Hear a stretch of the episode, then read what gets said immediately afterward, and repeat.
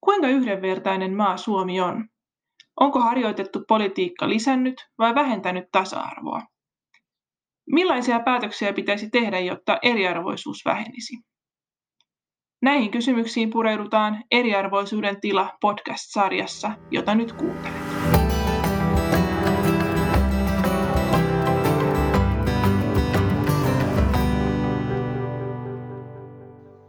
Tämän päivän jaksossa aiheena on sosioekonomiset terveyserot.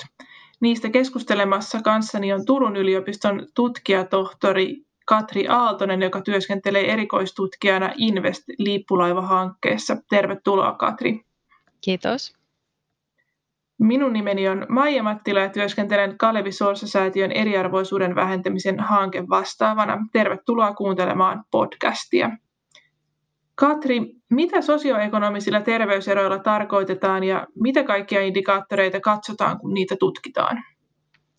No, sosioekonomisilla terveyseroilla tarkoitetaan semmoisia systemaattisia sosiaaliryhmien välisiä eroja esimerkiksi terveydentilassa, sairastavuudessa tai kuolleisuudessa.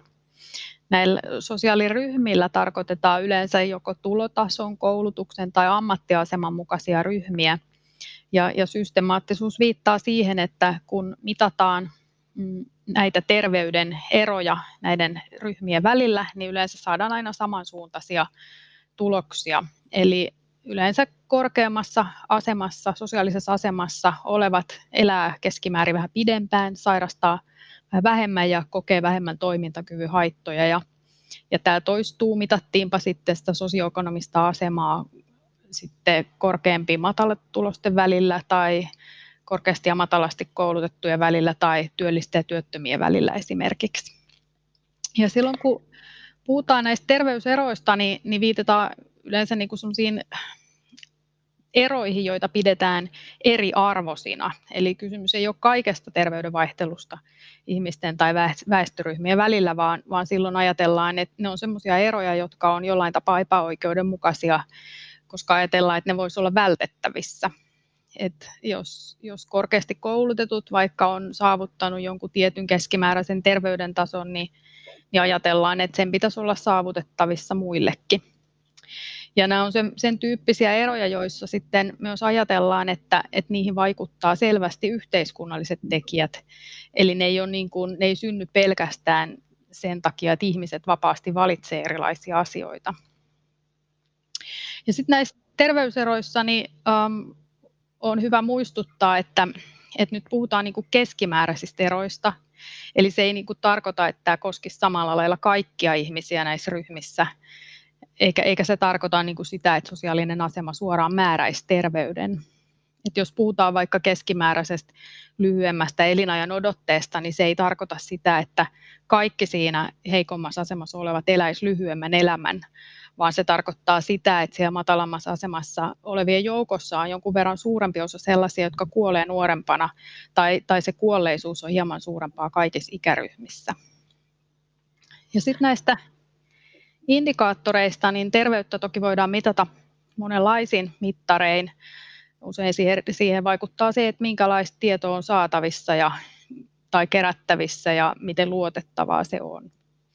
Et kansainvälisesti tai silloin kun mitataan jotain pitkiä aikoja, niin, niin käytetään yleensä kuolleisuuteen perustuvia mittareita, koska kuolleisuus on, on semmoinen aika yksiselitteisesti mitattavissa oleva asia, ja, ja ne tiedot on siinä mielessä aika luotettavia myös hyvin erilaisista mm, yhteiskunnista ja eri ajanjaksoista. Et Suomestakin löytyy kuolleisuudesta tietoa jo 1700-luvulta lähtien.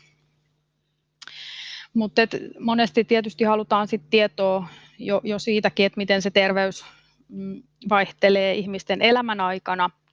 Silloin mitataan esimerkiksi sairastavuutta, eli sitä, että kuinka moni sairastaa jotain tai joita tiettyjä sairauksia. Tätä voidaan mitata esimerkiksi terveydenhuollon rekisterien avulla tai, tai sitten voidaan tehdä väestötutkimuksia. Suomessakin on tämmöisiä toteutettu 60-luvulta lähtien ja Niissä otetaan niin kuin tietty otos väestöstä ja tehdään heille terveystarkastus tai erilaisia haastatteluja ja kyselyseulontoja ja sen avulla pyritään arvioimaan sit sairauksien ja terveyden jakautumista väestössä.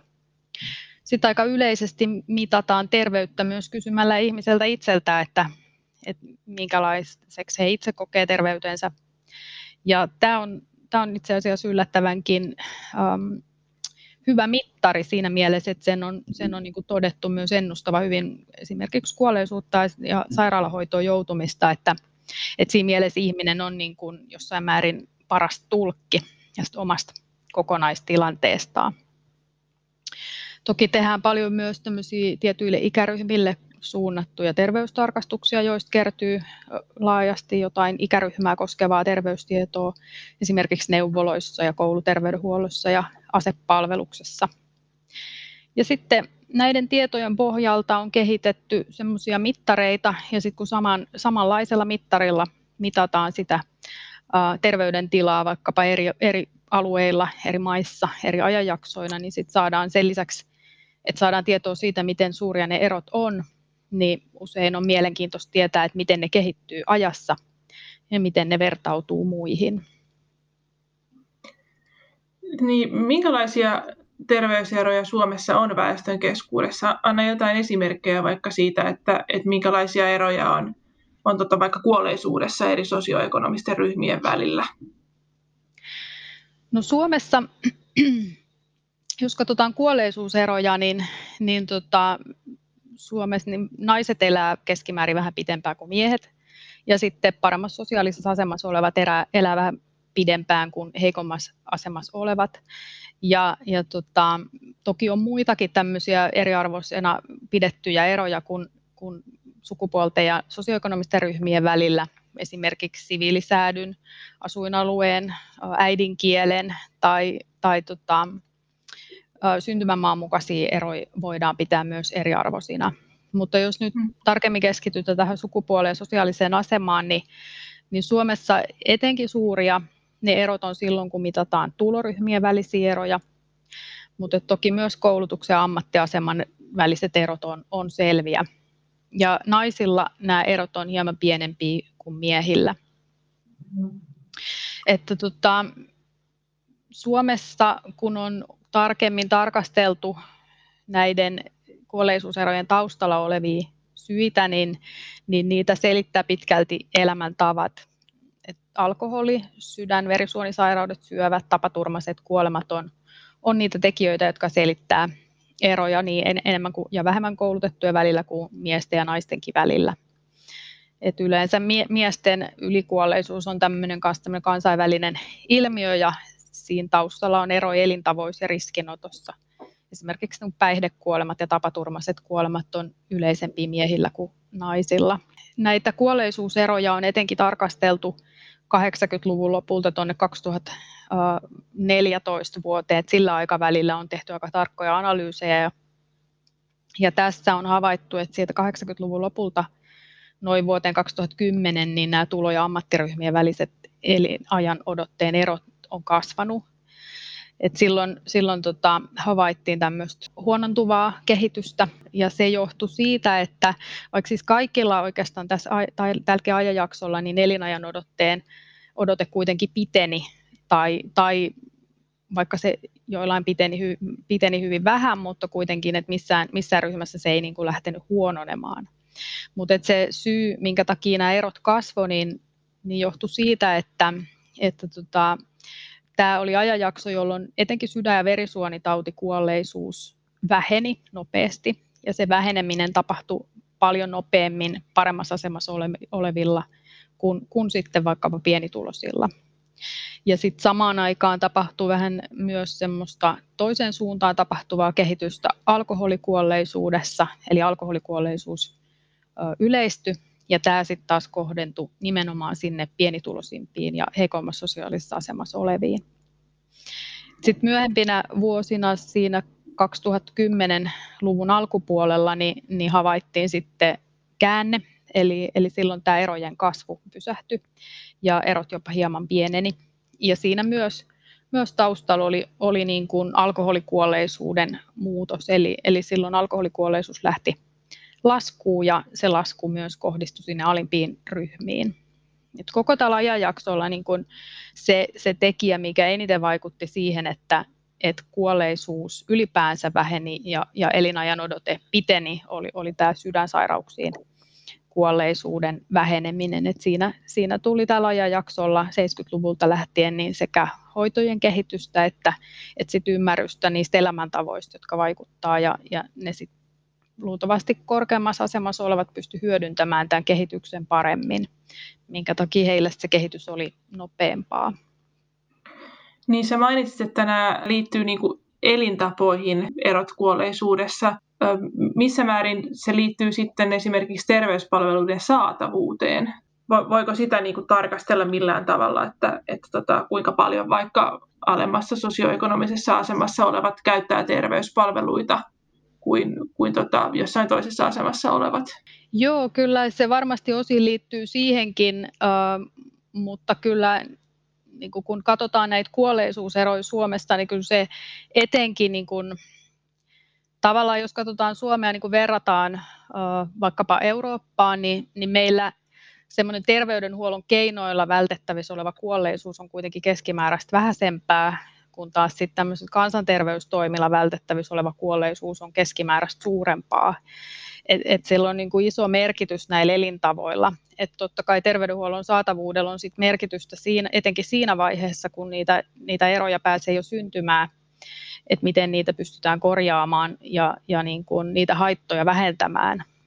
Et Suomesta on ihan tunnistettua eriarvoisuutta siinä, että et, et miten hoitoon pääsy, etenkin näihin perusterveydenhuollon ja, ja avoterveydenhuollon palveluihin, mikä liittyy tässä työikäisessä väestössä tota, ähm, tähän työterveyshuollon ja yksityisten palvelujen saatavuuteen.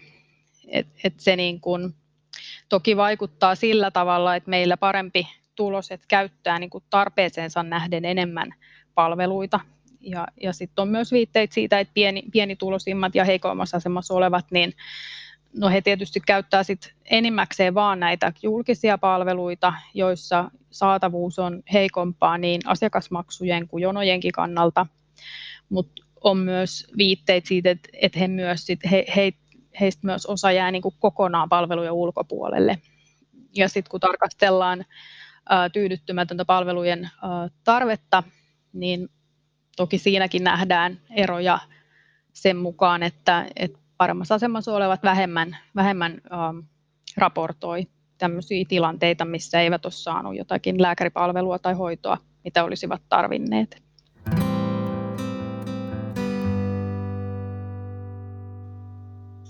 Miten muuten kun tutkitaan, tutkitaan vaikka terveyseroja tai tutkitaan, jotain yksittäisiä indikaattoreita, niin kuin elinajan odotetta, niin, niin, niin kuin minkä ajan päätökset vaikuttaa siihen, siihen että minkälaiseksi se elinajan odote niin kuin kehittyy.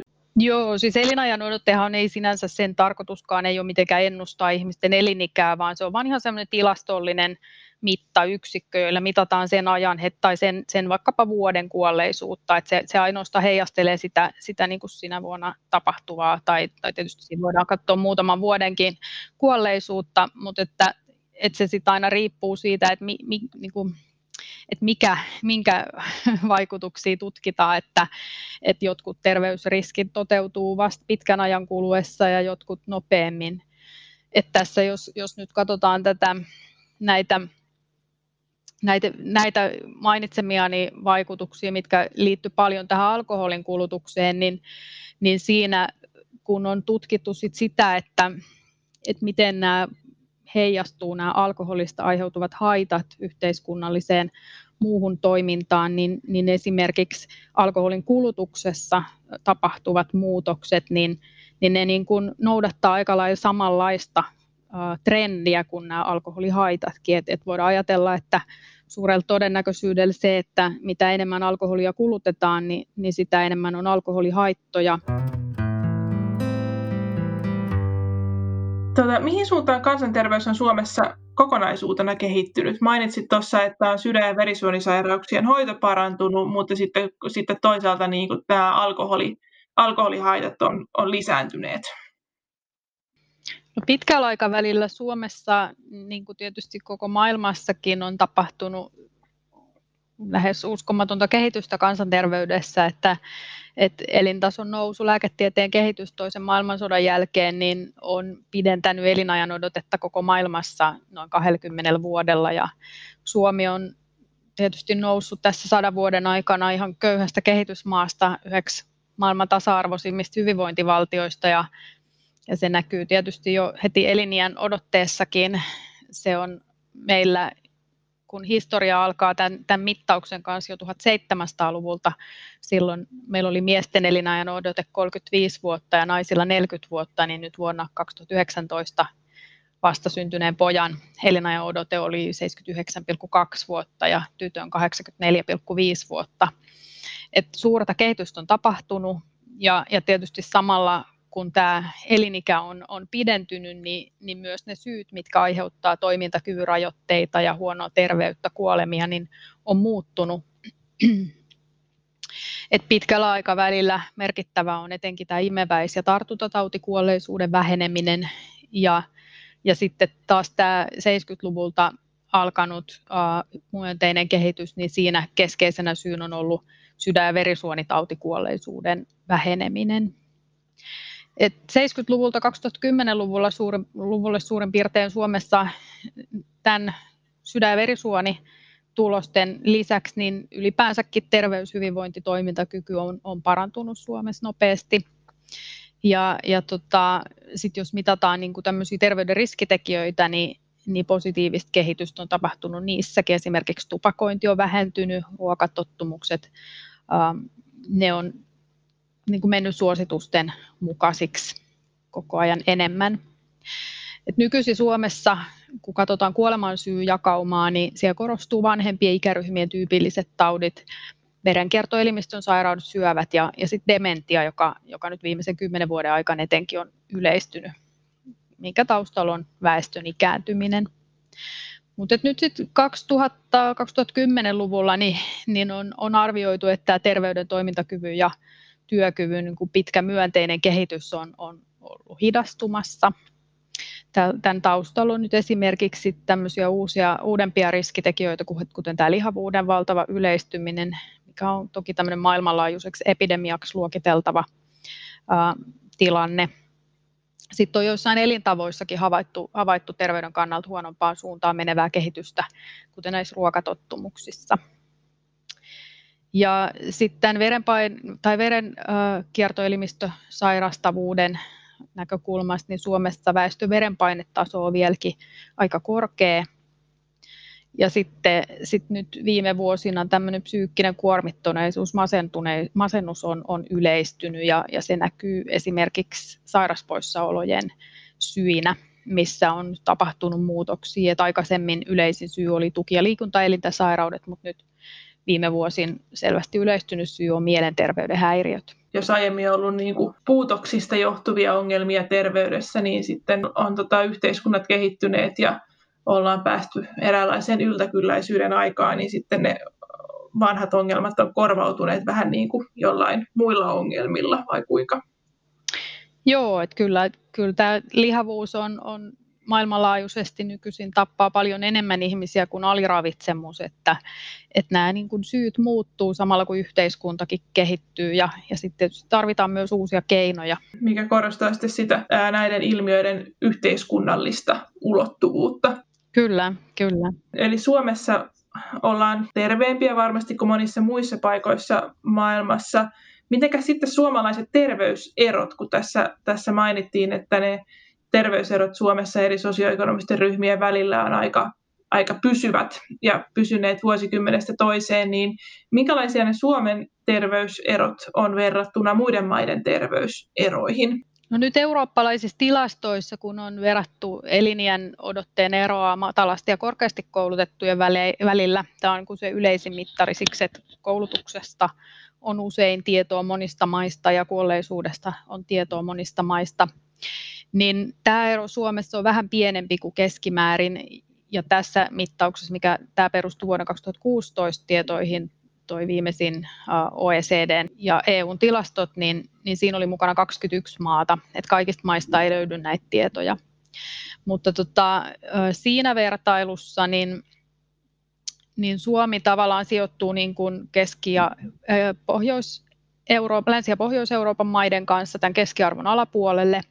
Ja sitten ne maat, joissa erityisen suuria eroja koulutusryhmien välillä on, niin on monet Itä-Euroopan maat.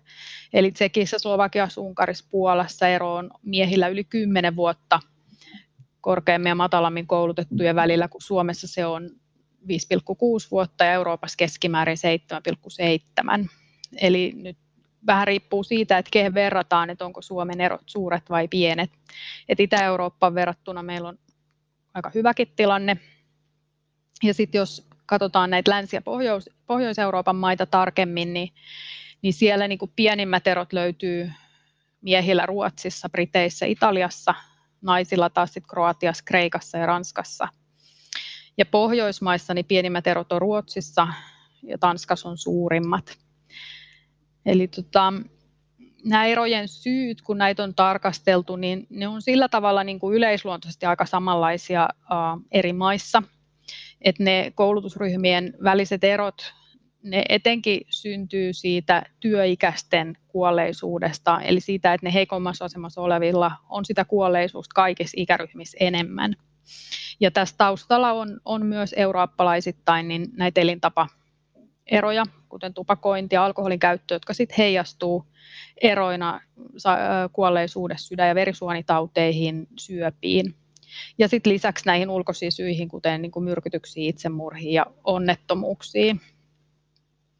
Et nyt tässä 92-luvulla on, on niin tutkimuskirjallisuudessa käyty paljon keskustelua siitä, että, että miksi nyt Pohjoismaissa ei havaita systemaattisesti pienempiä sosioekonomisia kuolleisuuseroja kuin, kuin vaikkapa niin kuin Briteissä ja Etelä-Euroopan maissa, vaikka meillä Pohjoismaissa on niin paljon kattavampi, anteliaampi sosiaaliturva.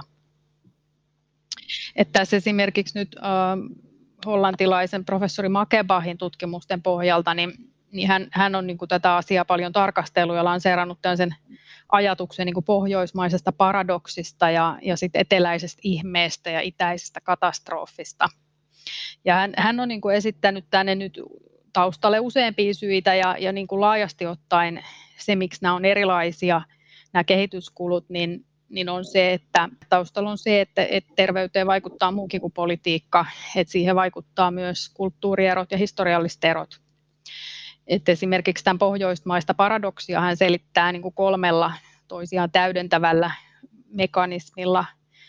Et, et ensinnäkin niin kuin hän ehdottaa, että no Pohjoismaissakaan ei toki kaikkea eriarvoisuutta ole hävitetty, vaikka se köyhyys olisikin meillä harvinaisempaa.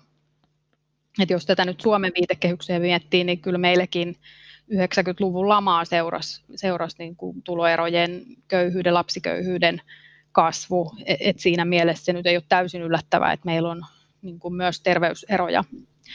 Mutta se ei tietysti vielä riitä selittämään, että miksi meillä on niin kuin isompia eroja kuin vaikka Etelä-Euroopassa, mutta että hän täydentää tätä selitystä muutamalla muulla mekanismilla, esimerkiksi sillä, että, että kun meillä Pohjoismaissa on, on hyvin avoin yhteiskunta ja sosiaalinen liikkuvuus on pitkään ollut, ollut suurta, niin se on saattanut vahvistaa entisiä sosioekonomisia eroja ja synnyttää, synnyttää uusia eroja.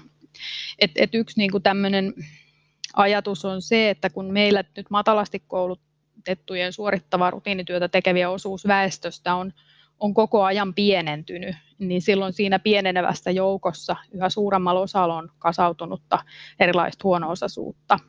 Ja, joten he niin kuin tavallaan hyvinvoinnissa koko ajan ajautuvat kauemmaksi. Näiden ryhmien niin kuin keskimääräinen etäisyys hyvinvoinnissa kasvaa. Kun taas vaikkapa siellä Etelä-Euroopassa missä tämä koulutusekspansio on, on tapahtunut myöhemmin ja hitaammin, niin se uh, matalasti koulutettujen osuus on edelleen paljon suurempi ja heterogeenisempi, että sinne ei ole muodostunut niin suuria eroja. Kolmas selitys ehdotettu on, on se, että, että kansanterveys on niin merkittävästi parantunut meillä Pohjoismaissa, etenkin tässä kansantautien hoidossa ja ehkäisyssä, että et se nyt niin kuin meillä vaan näkyy sillä tavalla, että kun paremmassa asemat ole, olevat on hyötynyt siitä myönteisestä kehityksestä nopeammin, niin että, että se niin kuin tavallaan valuisi vasta myöhemmin sitten heikommassa asemassa oleville. Niin, että ajan myötä sitten heidänkin tilanteensa paranisi. Niin, niin näin. Tämä on yksi, yksi teoria, että, että tota, et tokihan tässä täytyy muistaa se, että et kyllähän meillä niin kun on saavutettu just, just tässä sydän- ja verisuonitautikuolleisuudessa, mikä on meillä meil suurin kuolinsyy, niin tosi suurta uh, hyötyä, mikä on kohdistunut kaikkiin. Et se on toki kohdistunut enemmän parempi osasiin, mutta on siitä hyötynyt myös heikommassa asemassa olevat. Mutta tietysti tällä niinku vertailulla näin eri maiden näihin syihin, niin, niin taustalta voitaisiin ajatella, että, että, okei, että meillä on pohjoismaissa terveyseroja, mutta kyllä ne varmasti olisi niin kuin merkittävästi suurempia ja me kansanterveys keskimääräistä heikompaa, jos meillä ei olisi toteutettu kaikkea tätä hyvinvointivaltiopolitiikkaa. Te kirjoitatte tässä sinä ja muut tässä meidän eriarvoisuuden tila Suomessa 2020 kirjassa, että terveyserot on Suomessa pysyneet huolimatta siitä, että niiden kaventaminen on ollut julkilausuttu terveyspolitiikan tavoite. Mistä arvioit, että se johtuu? No tosiaan, niin kuin tuossa sanoin, niin tämä terveyserojen pysyvyys on aika, aika yleismaailmallista, että se ei niin kuin sinänsä rajoitu Suomeen, mutta totta kai voidaan vaikuttaa niihin syihin ja, ja terveyseroja voidaan kaventaa. Et Suomessa nyt kun on arvioitu näitä erilaisia toimenpideohjelmia, mitä, mitä on tehty ja niiden niiden tavoitteiden saavuttamista, niin, niin syitä nyt on esimerkiksi se, että, tota, että vaikka on niin kuin ollut joku tavoite, mistä on ollut aika hyväkin yksimielisyys, niin sit niiden tavoitteiden saavuttamisen keinoista ei, ei ehkä ole pystytty tekemään niin kuin riittävän konkreettisia ehdotuksia, eikä, eikä toteuttaa niin laajamittaisia pitkäaikaisia toimia, joilla olisi ollut mahdollisuuttakaan varsinaisesti kaventaa niitä terveyseroja ainakaan niin paljon kuin on toivottu, eikä niille ole osoitettu sellaisia resursseja. Et, et toisaalta niin kuin usein ei ole myöskään pystytty määrittämään semmoisia spesifejä mittareita, joilla olisi voitu arvioida, että miten se tilanne sitten olisi kehittynyt, jos niitä toimia ei olisi tehty. Se poliittinen tahtotila siitä on niin kuin retorisessa mielessä aika helppoa saavuttaa, että kaikki toivoo, että terveyserot kapenee, mutta että mitkä ne keinot on, niistä yksimielisyyden saavuttaminen on vaikeampaa tai, tai sitten ne keinot voi olla ristiriidassa muiden tavoitteiden kanssa – et kun tiedetään, että terveyseroihin niin kuin vaikuttaminen tapahtuu kaikessa politiikassa, joka, joka politiikan saralla, niin tota, kaikkea politiikkaa ei kuitenkaan tehdä yksin oman, oman kansanterveys mielessä. Et kun tuosta alkoholipolitiikasta puhuin, niin, niin siinähän on välillä tehty rajoittavaa politiikkaa esimerkiksi ja välillä, välillä niin kuin saatavuutta lisäävää politiikkaa, niin, niin siinäkin kun ajatellaan, että, että rajoittavat muutokset on usein tehty pohjautuen näihin kansanterveydellisiin argumentteihin, niin sitten taas nämä vapauttamista edistävät muutokset, niin niissä on ollut erilaisia argumentteja. Siinä on sitten, sitten ollut niin kuin yksilön vapauteen, valtion holhoukseen, ylipäänsä yksilöyhteiskunnan vastuujakoon liittyviä argumentteja. Tietysti siellä on taustalla myös kaupallisia intressejä.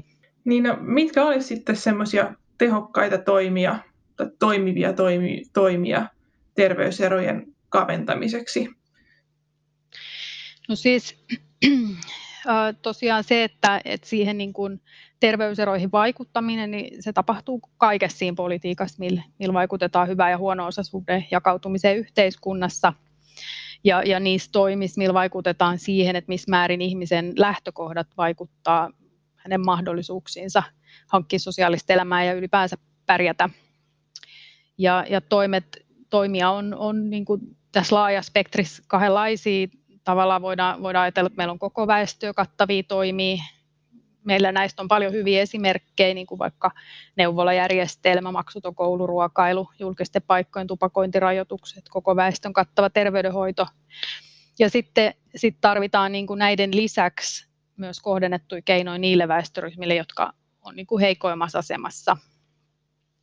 Mutta että niistä yksittäisistä keinoista tässä hiljattain julkaistiin ruotsalaistutkijoiden maailman terveysjärjestöille tekemä tämmöinen raportti, missä miss mietittiin niin kuin sosiaaliturvan merkitys terveyseroihin ja, ja se, siinä niin kuin tehtiin ihan empiiristä vertailututkimusta, jossa todettiin, että, että niin kuin sosiaaliturvan anteliaisuudella on vaikutusta kansanterveyteen, eli, eli anteliaampi sosiaaliturva on yhteydessä parempaan kansanterveyteen, vähempään, pienempään kuolleisuuteen. Ja, ja sitten myöskin tämä anteliaampi sosiaaliturva niin hyödyttää pienempi tai matalammin koulutettuja enemmän, jolloin, jolloin se antelias sosiaaliturva myös vaikuttaa niin terveyseroihin kaventavasti. Mutta tota, um, he niin kun tässä ehdottaa erilaisia toimenpiteitä, eri, ja, ja ne toimenpiteet on niin kuin sillä tavoin erilaisia, vähän niin kuin riippuen siitä, että missä vaiheessa tämä maa on oman sosiaaliturvansa kanssa, että, että näissä anteliaimmissa maissa niin, niin ei välttämättä tarvitse investoida lisää rahaa, mutta, mutta pitäisi miettiä sitä, että miten se käytetään, että, että ne spesifit tavat voi olla maakohtaisia, mutta ainakin niin kuin etuuksien reaalitason kehitys ja, ja, ja sitten ne heikoimmassa asemassa olevien toimeentulon on hyvä, hyvä niin kuin tarkastella. Mutta tosiaan niin tämä tarkoittaa myös sitä, että on, on ehkä vähän hankala määrittää kuin yksiselitteisesti, että mikä toimi on tehokas tai mikä ei. Että se riippuu kuitenkin siitä järjestelmän kokonaisuudesta. Et niissä maissa, joissa ei ole oikein mitään tukea, niin melkein mikä tahansa toimi olisi tehokas. Mutta sitten kun on, on paljon tukea, niin sit pitää miettiä, että mihin sitä käytetään. Mutta Suomen kontekstissa on, on niin laajasti suositeltuja toimia esimerkiksi lapsiin ja nuoriin kohdistuvat toimet. Että tästä, tässä niin kuin taustalla on ajatus siitä, että terveyserot kuitenkin juontaa jo lapsuuteen ja, ja se on niin kuin ihmisen oman vaikutusvallan ulkopuolelle, että minkälaisia oloihin hän syntyy. Ja, ja tota, sitten toki myös se, että, että että ennaltaehkäisy, näiden ongelmien ennaltaehkäisy on aina, aina niin kuin inhimillisesti ensisijasta ja, ja myös tehokkaampaa niin, niin silloin olisi hyvä kohdistaa niitä toimia just nimenomaan lapsiin, nuoriin, eli niiden huono-osaisten perheiden palvelujen varmistamista ja huono-osaisista perhetaustasta tulevien nuorten erilaista monialaista tukea. Niin tämä on yksi, yksi tota kokonaisuus, mihin olisi syytä kiinnittää huomioon. Sitten toinen on se terveyspalvelujen saatavuus, josta jo puhuttiinkin, että, että siinä se, että meillä, meillä niin kuin työelämän ulkopuolella olevat työikäiset ihmiset syrjäytyy vähän myös terveyspalveluista, niin se on niin kuin tietysti huono, huono kehitys ehkä terveydenhuollon allokoinnin kannalta ja tehokkuuden kannalta myös, myös niin kuin ei-toivottava tilanne. Ja sitten kolmas, kolmas asia oli, olisi, olisi sitten, niin kuin tuosta lihavuudesta puhuin aikaisemmin, niin nämä elintapoihin vaikuttaminen, että ne ei niin kuin, nykytiedon valossa ole yksilön syytä, eikä, eikä sit myöskään vastuuta niiden, niiden niin kuin ehkäisemisestä voi jättää vain yksilöharteille. Et Suomessakin käypä hoitosuositus tällä hetkellä äh, siinä arvioidaan, että jopa pääosa tästä väestön lihomisesta selittyy sillä, että ruokaympäristö on muuttunut niin liialliseen energiaan saatiin houkuttelevaksi että sit se pelkkä elintapaohjaus ja yksilöön vaikuttavat hoito, hoidot, niin ne ei ole riittäviä, vaan, vaan tarvitaan myös sit yhteiskunnallisia toimia. Et käytännössä se, se tarkoittaa sitä, että et, et niistä terveellisistä valintoista pitäisi tehdä niin kuin hel, helpoin vaihtoehto, että sen pitäisi olla se edullisin ja helpoiten saatavissa oleva. Mutta toki mitkä ne keinot sitten on, niin maailman terveysjärjestö suosittaa esimerkiksi lisättyä sokeria, suolaa ja tyydyttyneeseen rasvaan kohdistuvia haittaveroja. Ja tietysti tässä myös ruokateollisuus ja, ja, ja päivittäistavarakauppaa vain asemassa määrittämässä sitä, että mitä meillä tarjotaan ja markkinoidaan, minkälaisia ne tuotteet on. Et sit, ja sitä voidaan tietysti myös säädellä politiikalla. Kuulostaa kyllä todella laajalta kentältä tämä te, ylipäätään terveyteen ja terveyseroihin vaikuttaminen, että liikutaan, liikutaan sosiaaliturvan maailmassa ja työn maailmassa ja markkinoinnin ja kulutuksen maailmassa ja liikunnan ja, ja tota, kaiken mahdollisen maailmassa. Eli, eli yhtä helppoa vastausta ei ole, vaan on, on monia ratkaisuja. Joo, kyllä. Ja se varmaan on osittain syynä siksi, että, että miksi, miksi tämä on niin vaikeaa myös niihin terveyseroihin vaikuttaminen, kun, kun se tapahtuu. Tai siinä on niin monta erilaista syytä, joihin, jotka myös vielä muuttuu ajan myötä. Kyllä. Kiitos haastattelusta erikoistutkija Katri Aaltonen. Kiitos.